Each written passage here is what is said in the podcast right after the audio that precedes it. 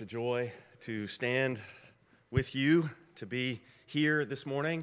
And uh, if uh, some more people come in, I might have to ask my family to sit back up here on this pew behind me. Wouldn't that be fun for them? My kids would love that. Hallelujah. I would invite you this morning to turn in your Bible to Genesis chapter 12. And we'll be looking this morning at this account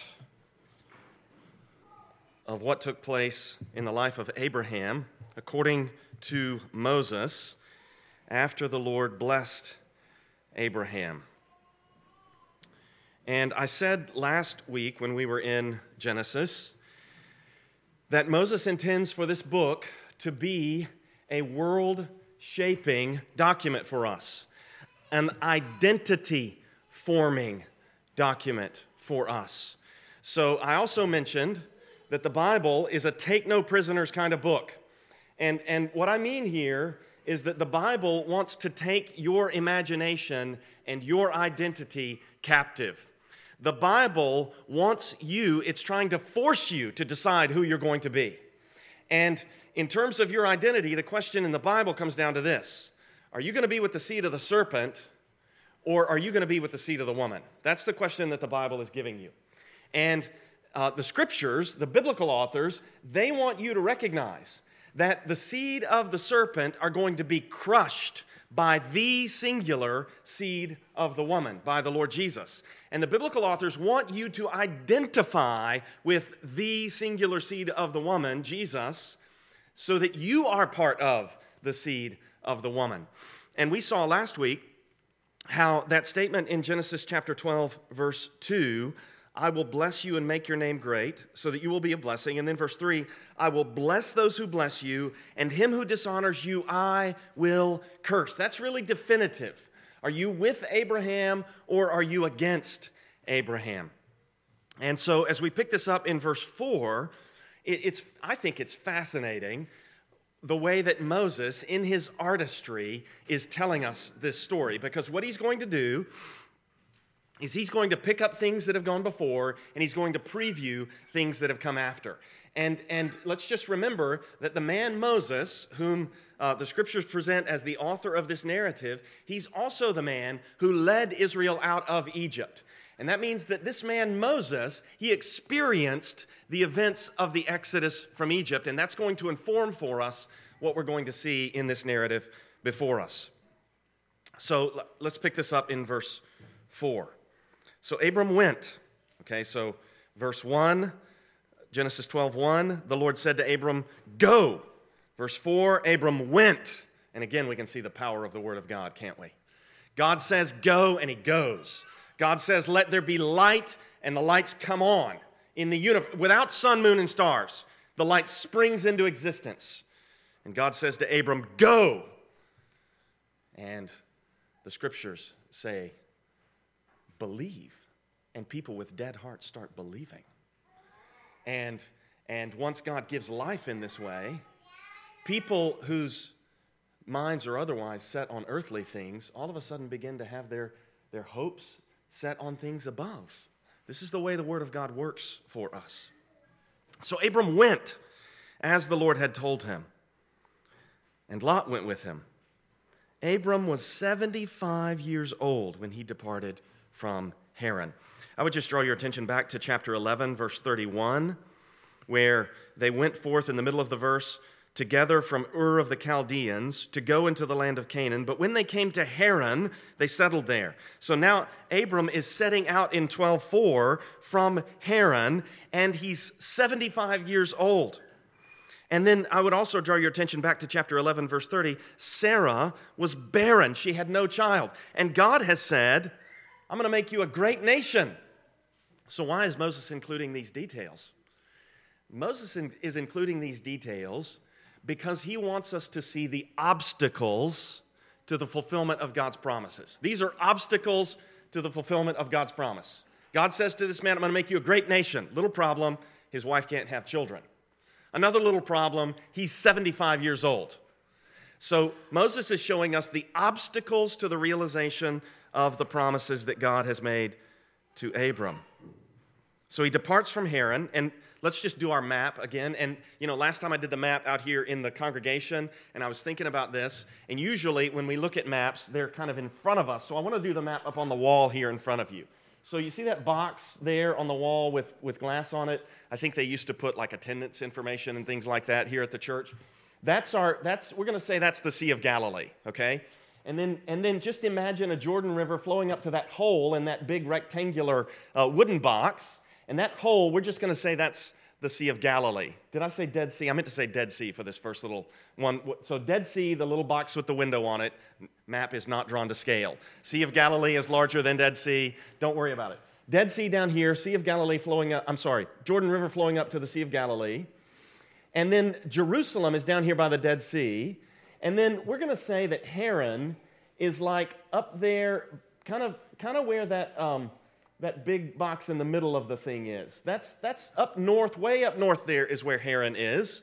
Maybe, the, maybe like the top corner of that.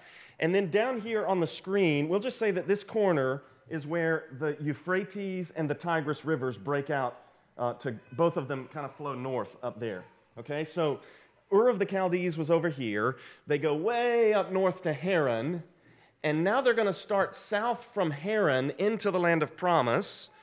And um, in verse 5 of Genesis 12, Abram took Sarah, his wife, and Lot, his brother's son, and all their possessions that they had gathered, and the people that they had acquired in Haran. And I just want to pause and make a comment about this. Some people look at this and they assume that, that Abram had slaves. And in part, I just want to say the text doesn't tell us that. The text doesn't tell us what the relationship is between Abram and these people that he has, quote unquote, acquired. We read about one of these guys over in chapter 15, where in 15, verse 2, Abram says to the Lord, What will you give me, for I continue childless, and the heir of my house is Eliezer of Damascus? And we talked last time about Damascus. So if, if that little box right there, that little hole in the wooden box, is uh, the Sea of Galilee, Damascus would be at like the top of that wooden rectangular thing up there, south of Haran, but well north of the Sea of Galilee. So apparently, on their way south from Haran, they picked, it, picked this guy Eliezer up. And I don't know what the relationship is. I don't know what the, what the terms are between Abram. We're not told, Moses is not interested in those details. But apparently, this guy could be the heir of everything that Abram owns if he doesn't have a child.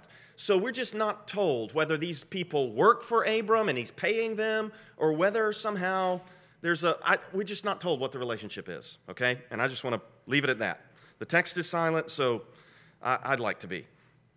Um, continuing there in verse 5, um, all, the, all their possessions that they had gathered. Now, you remember what we saw in 12 2 I will make of you a great nation and I will bless you and make your name great so that you will be a blessing. I will bless those who bless you. You know, we're, we're seeing obstacles to the realization of the promise. We're also seeing initial fulfillments of the realization of the promise. Because this man, Abram, we, the text is telling us he's a man of great wealth already. Even before he goes down into Egypt, he's already acquiring great wealth. And he's got lots of people who who are gathering around him. And we're going to see in chapter 14 that he has like an army in his own house. In his, in his household, he has 318 trained men. So it's almost like Abram is a, a migrant warlord or chieftain or something. He's, he's almost a king moving around in the ancient Near East. So they set out in the middle of verse 5 there to go to the land of Canaan. Okay, so if we've got uh, Dead Sea in that little box, and then Sea of Galilee and Jordan River connecting them. The land of Canaan is kind of like the area between uh, those two things and that balcony. So if there were, a, if, if on the other side of the balcony were the Mediterranean Sea, that little strip of land there would be the land of Canaan. That's where they're going. And then in verse, at the end of verse 5, when they came to the land of Canaan, Abram passed through the land to the place at Shechem. Now, I'll be honest with you. I've read this passage a lot of times in my life, and it's been one of the less engaging passages. Uh, but so I don't ever want to call the Bible um, less interesting, or I don't ever want to use that word that starts with B that a lot of kids use, you know, boring. But, you know, these are travel details, they're, they're sites. And if you're not looking at a map, you can think to yourself, why is this relevant? Why is Moses telling me this?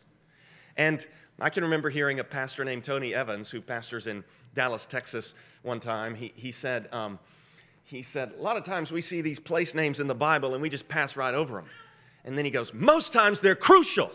And, and these place names are really interesting when you look at them. Okay, so Shechem, Shechem would be up there by that, that hole in the rectangular box by the Sea of Galilee.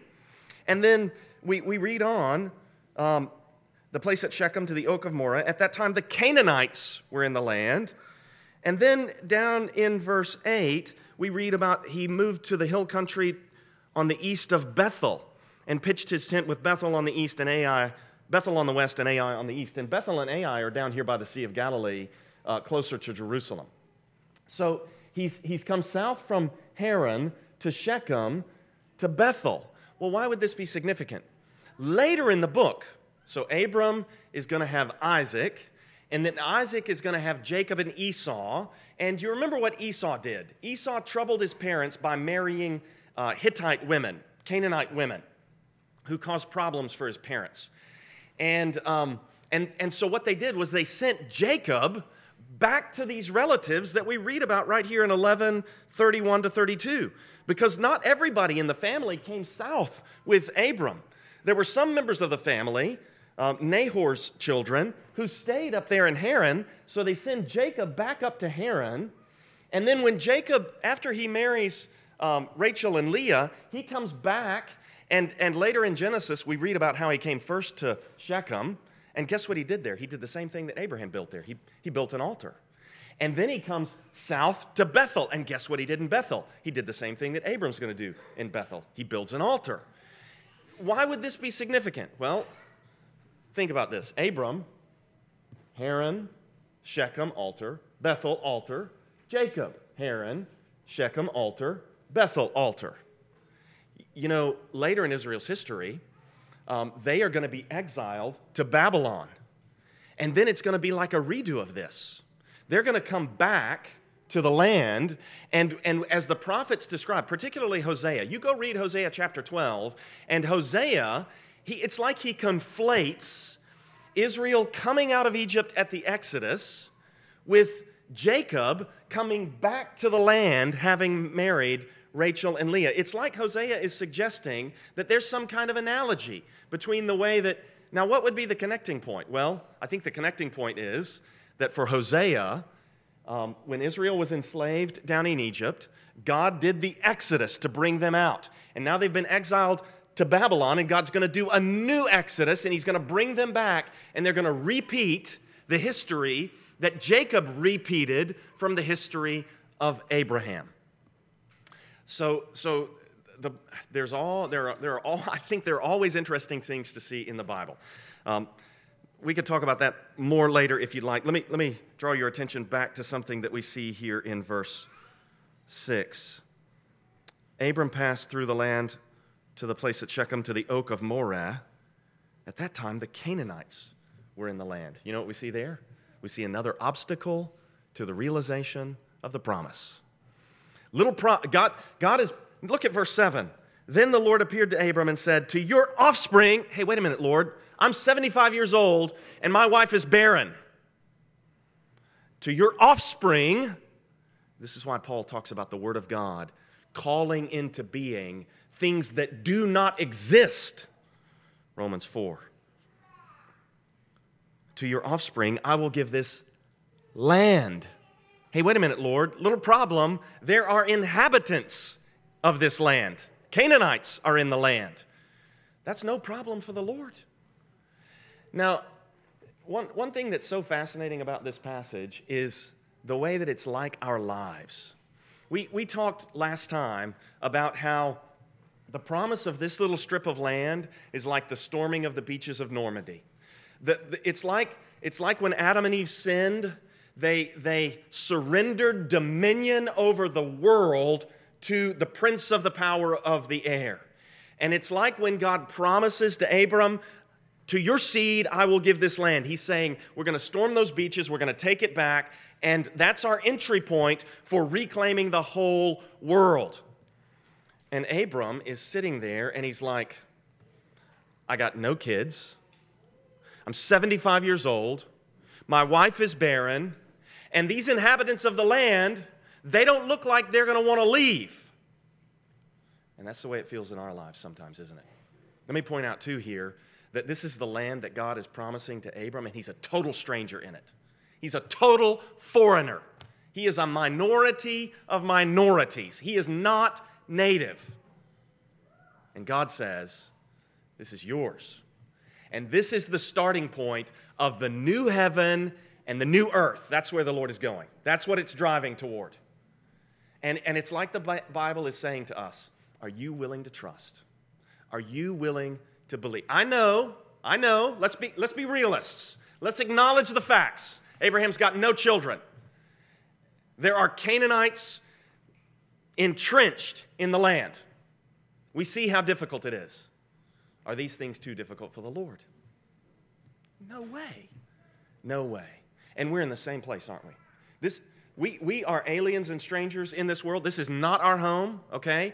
And yes, we can, we can work for justice, but ultimately we know, don't we, that justice is going to come when the king comes. The king's going to bring justice. And he's going to bring a lot of justice that's going to be more than anybody that's opposed to him ever desired. And, and, and so we know what justice is, and we can pursue that together, but we also have our hopes fixed on the fulfillment of the promises.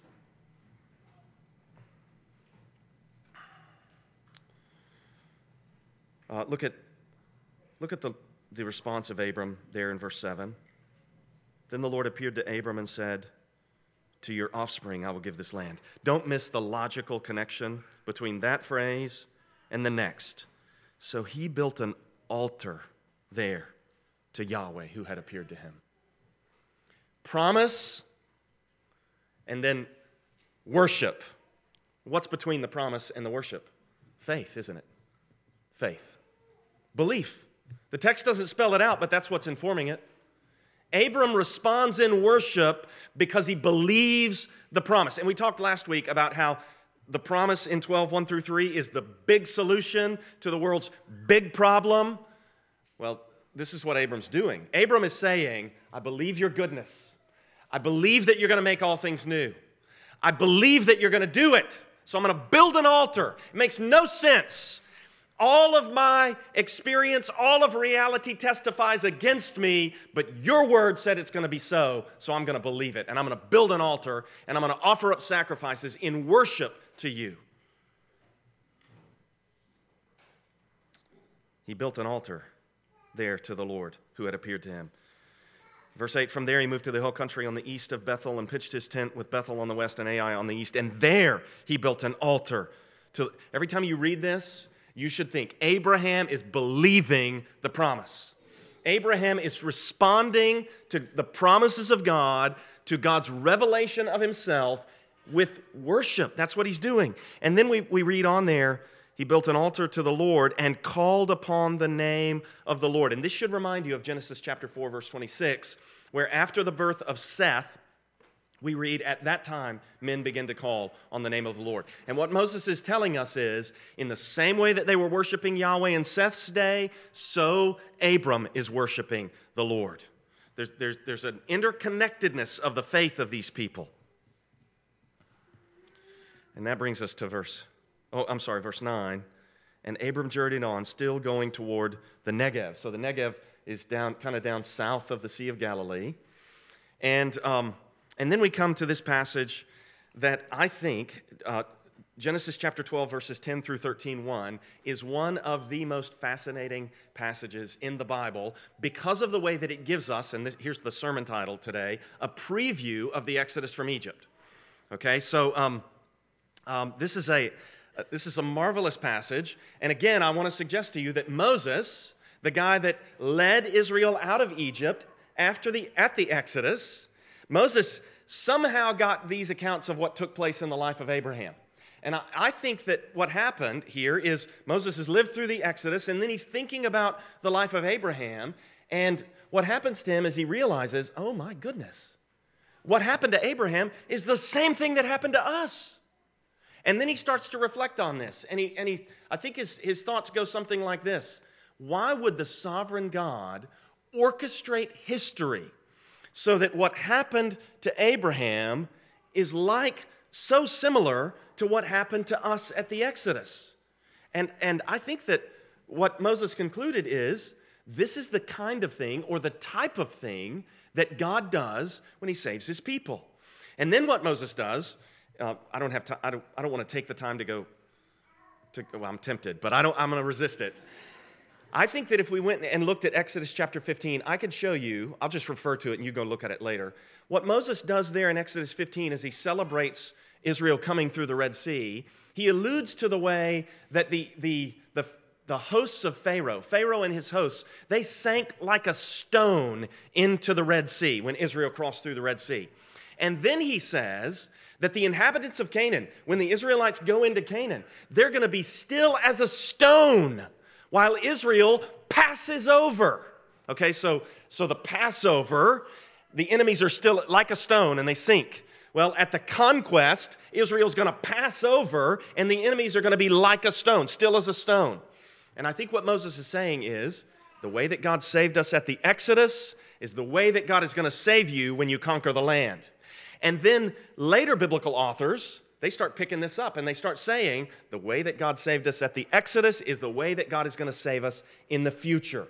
So here's what happens um, the Exodus from Egypt becomes for them an interpretive schema. In other words, it's, it's like a, a pattern of events that they use to interpret their own lives. You may remember when we were in Psalm 18, I, I tried to argue that David was describing the way that God delivered him from Saul and from all his enemies as though it was an exodus from Egypt in his own life.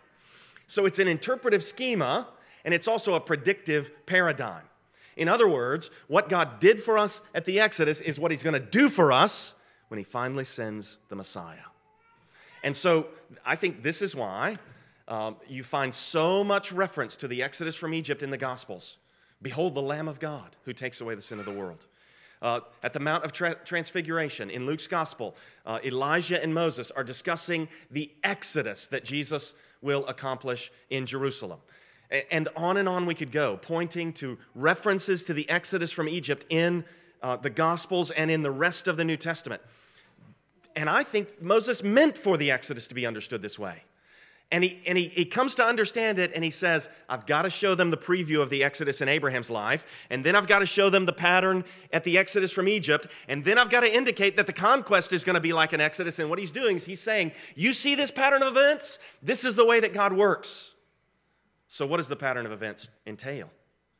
It entails people that are disadvantaged, not really significant in the eyes of the world, um, coming uh, in, into great danger, and then against all expectation, being delivered by God's power, not by their own strength, not by their own power, by God's power. So let's look together at this here in Exodus chapter 12, the preview of the Exodus from Egypt. Exodus chapter 12, look at verse 10. There was a famine in the land. You'll remember that later in the book, Joseph is going to be uh, in prison, and Pharaoh's going to start having dreams. And Pharaoh dreams of those seven fat cows and those seven lean cows. And Joseph understands those seven lean cows that eat up the fat cows, those, that's a famine that's coming on the land. And there's going to be a famine, and you remember what's going to happen in response to the famine? Uh, Jacob, Joseph's father, is going to say to Joseph's brothers, why are you guys just sitting here looking at each other?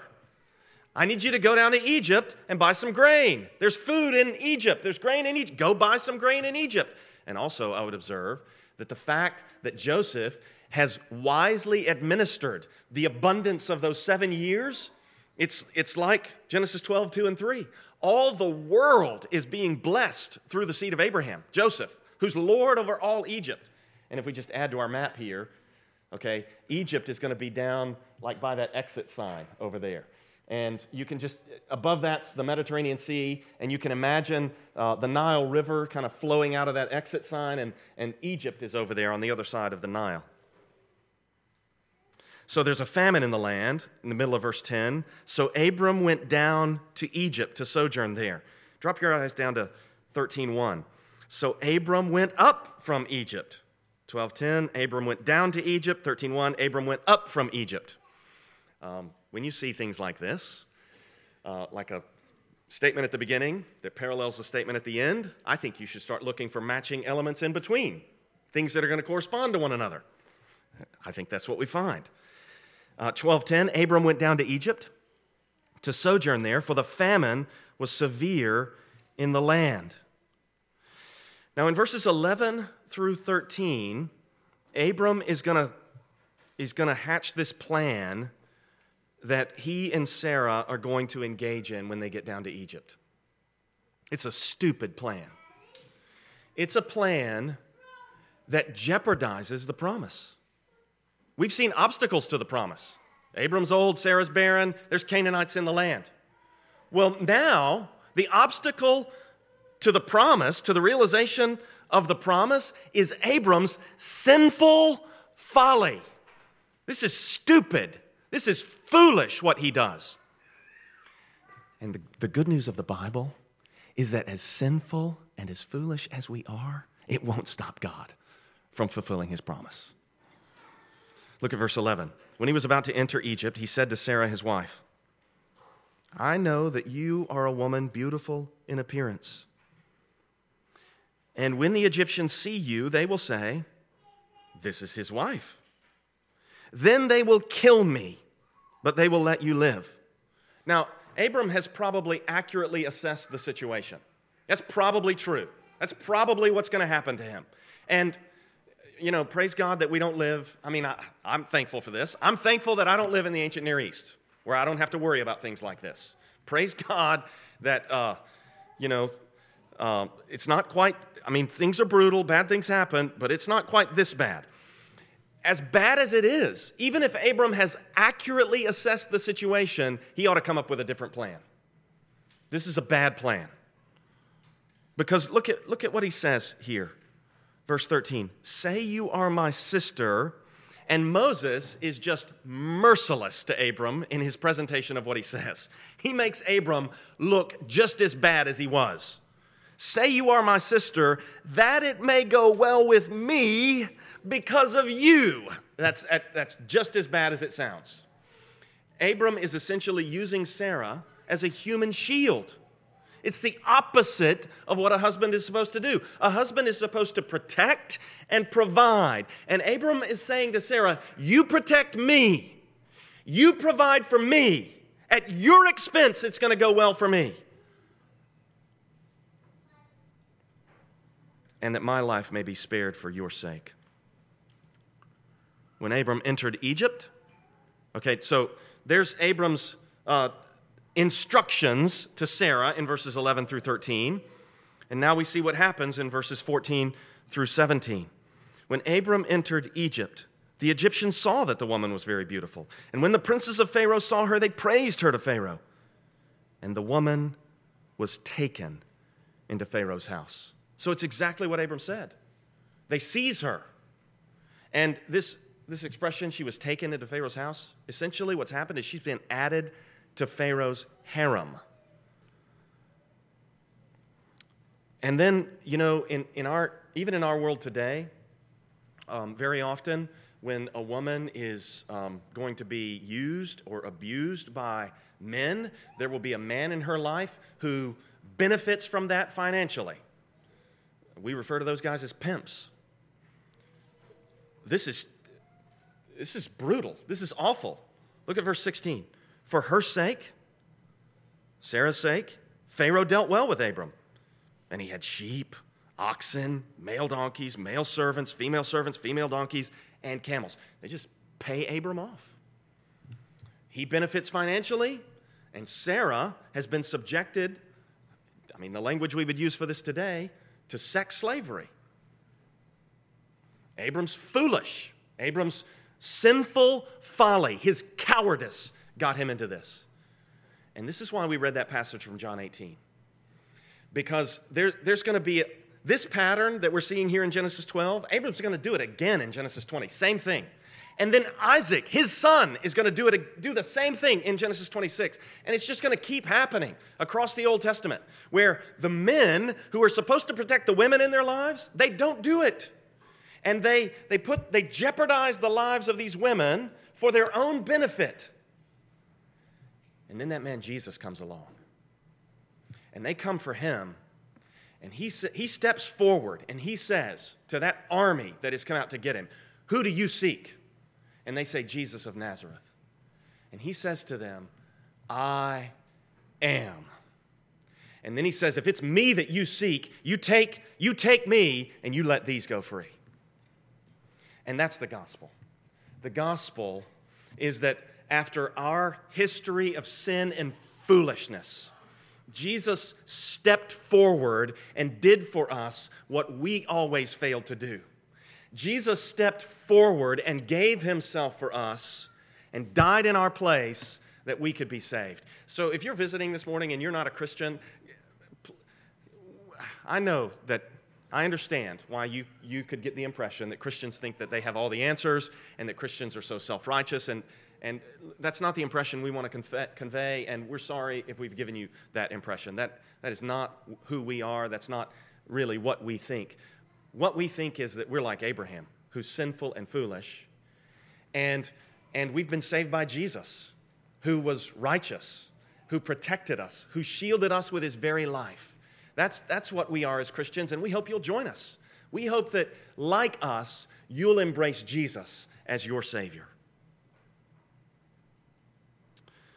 In spite of Abram's sinful folly, which, you know, it's one thing for Sarah to be barren, it's another thing for Abram to have her taken away. She's seized by Pharaoh and at, taken into his house. But then look at verse 17. The Lord afflicted Pharaoh and his house with great plagues because of Sarah, Abram's wife. That word plagues is the same word used in the book of Exodus to describe the plagues that come on Egypt.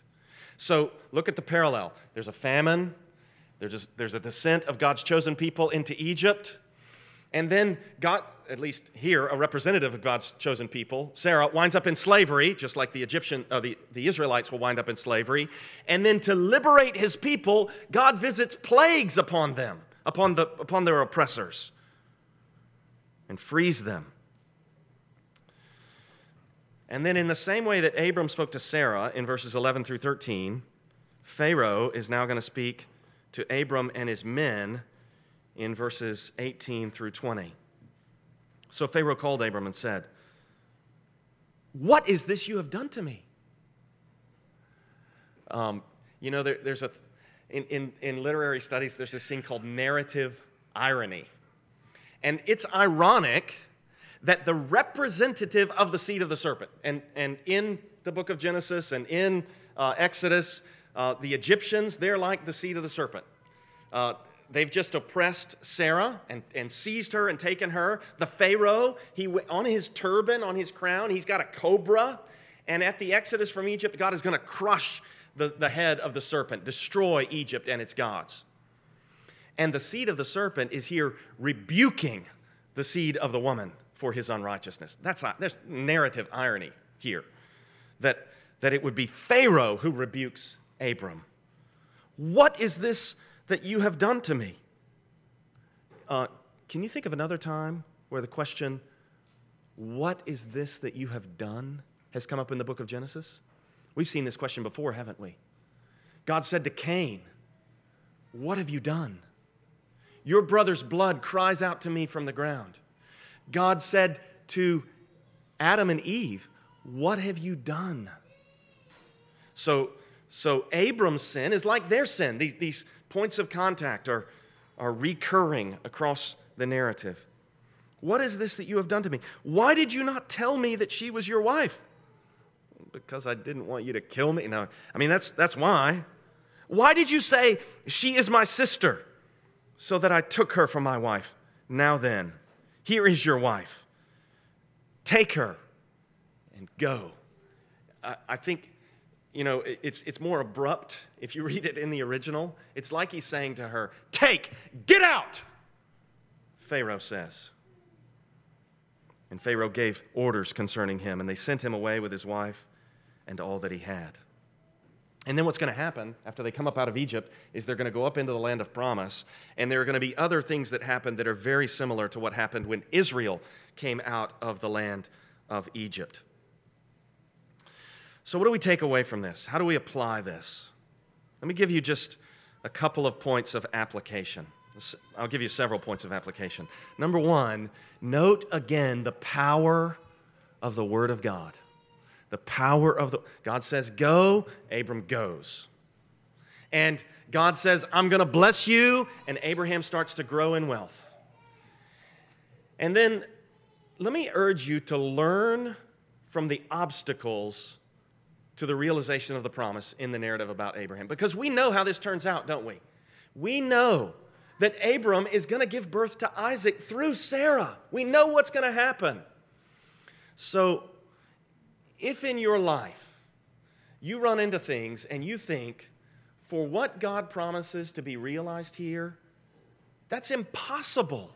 There's no way for that to come to pass. Just think about this narrative. And, and this is so common in the Old Testament, all across. This keeps happening in the Old Testament. I mean, the people of Israel, they get to the Red Sea, and here comes the army of Pharaoh. It's impossible for them to be delivered. Not for the Lord. Sea opens up. Israel crosses through on dry ground. Then they're out in the wilderness, They've got nothing to eat. And they're all saying, Why did you bring us out into this wilderness to kill us? The Bible is trying to teach us not to respond that way. The Bible is trying to teach us that when we get out into a situation where it seems like there's no food, there's no way through, there's no way for God's promises to be realized, we should start thinking to ourselves, this is going to be good. I don't know what the Lord's going to do, but this is going to be good. I don't know how he's going to pull this off, but I'm some, he's going to do something. That's how we should think. I don't know what this is going to look like, but this is going to be good. That's, what the, that's the way the scriptures, this is why Paul says whatever was written, Romans 15, 4, in former days, was written for our instruction, that through the encouragement of the scriptures, we might have hope. Power of the Word of God. Learn from the obstacles to the realization of the promise. And then, thirdly, pay attention to the details and, and think, of, think of early details in light, of, in light of later details. And here I'm thinking of the way that Abram's uh, descent from Haran through Shechem to Bethel matches Jacob's descent from Haran through Shechem to Bethel, and then the way that you get this preview of the Exodus from Egypt, and the way that this anticipates what God is going to do for the Israelites when they come out of Egypt, and for us when Christ dies on the cross. I think, I think that uh, Moses means for us to see these patterns, and the Holy Spirit inspired Moses to give us these patterns. And we want to be people who meditate on the scriptures day and night, so that when things happen in our culture, like what's going on right now, we, we're, we're, we're people who are ready to say, Yeah, I know it looks bad. I know it looks bad, but there's hope. There's hope. As long as there's life, there's hope. As long as there's the Bible, there's hope. As long as there's Jesus, there's hope. So we can, we can work toward justice now, just like Abram. He worked toward the realization of possessing the land and having Isaac. But in Abram's life, it was so small, wasn't it? I mean, you, you think about the, the new heavens and new earth, and you got this one little old man with a barren wife. And then they have one child. And we're called to what Paul speaks of in Colossians 3. I was reflecting on this passage as I was thinking about what's going on in these various places that have been alluded to in response to these tragic killings.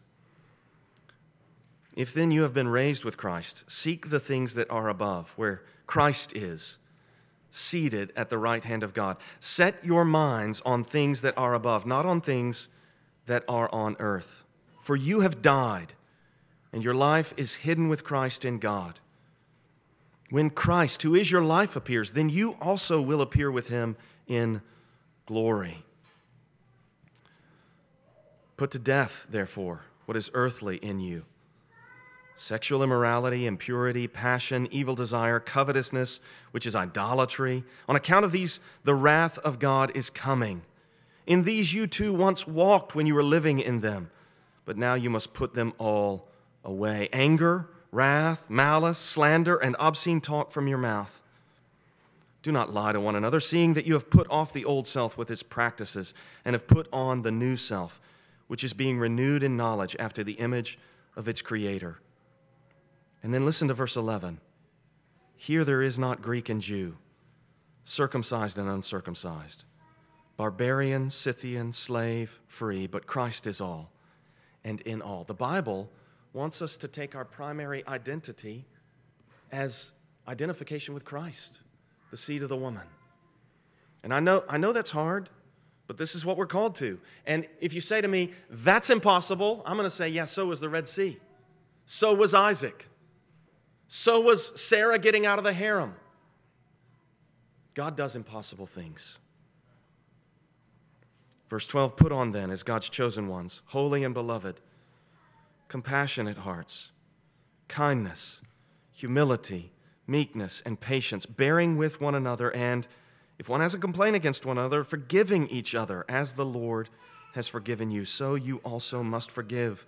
And above all these, put on love which binds everything together in perfect harmony. And let the peace of Christ rule in your hearts, to which indeed you were called in one body. And be thankful. This is the last thing I want to say. There are many ways to look at the world today, many ways to think about life that don't result in you being thankful.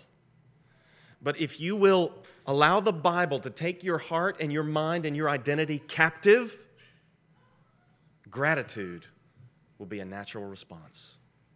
It'll be easy to be thankful because you won't, you'll be thinking mainly, I deserve to go to hell, and Jesus died for me.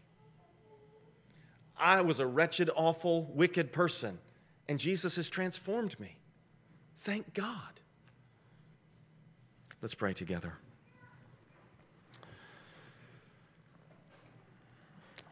Father, sometimes Christian virtue and Christian identity does indeed seem impossible.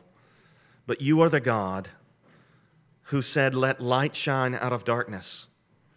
And you are the God who has shone in our hearts with the light of the glory of Christ Himself.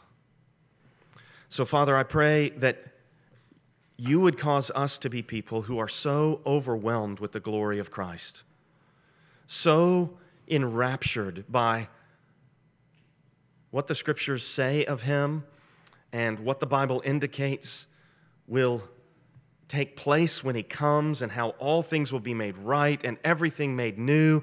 Lord, I pray that you would cause the scriptures to transform our hearts and make us people who don't respond the way the Israelites did when they accused you of being intent on killing them in the wilderness. Lord, cause us to learn from these narratives what it looks like to be people of faith and hope and love. We ask all this in Jesus' name. Amen.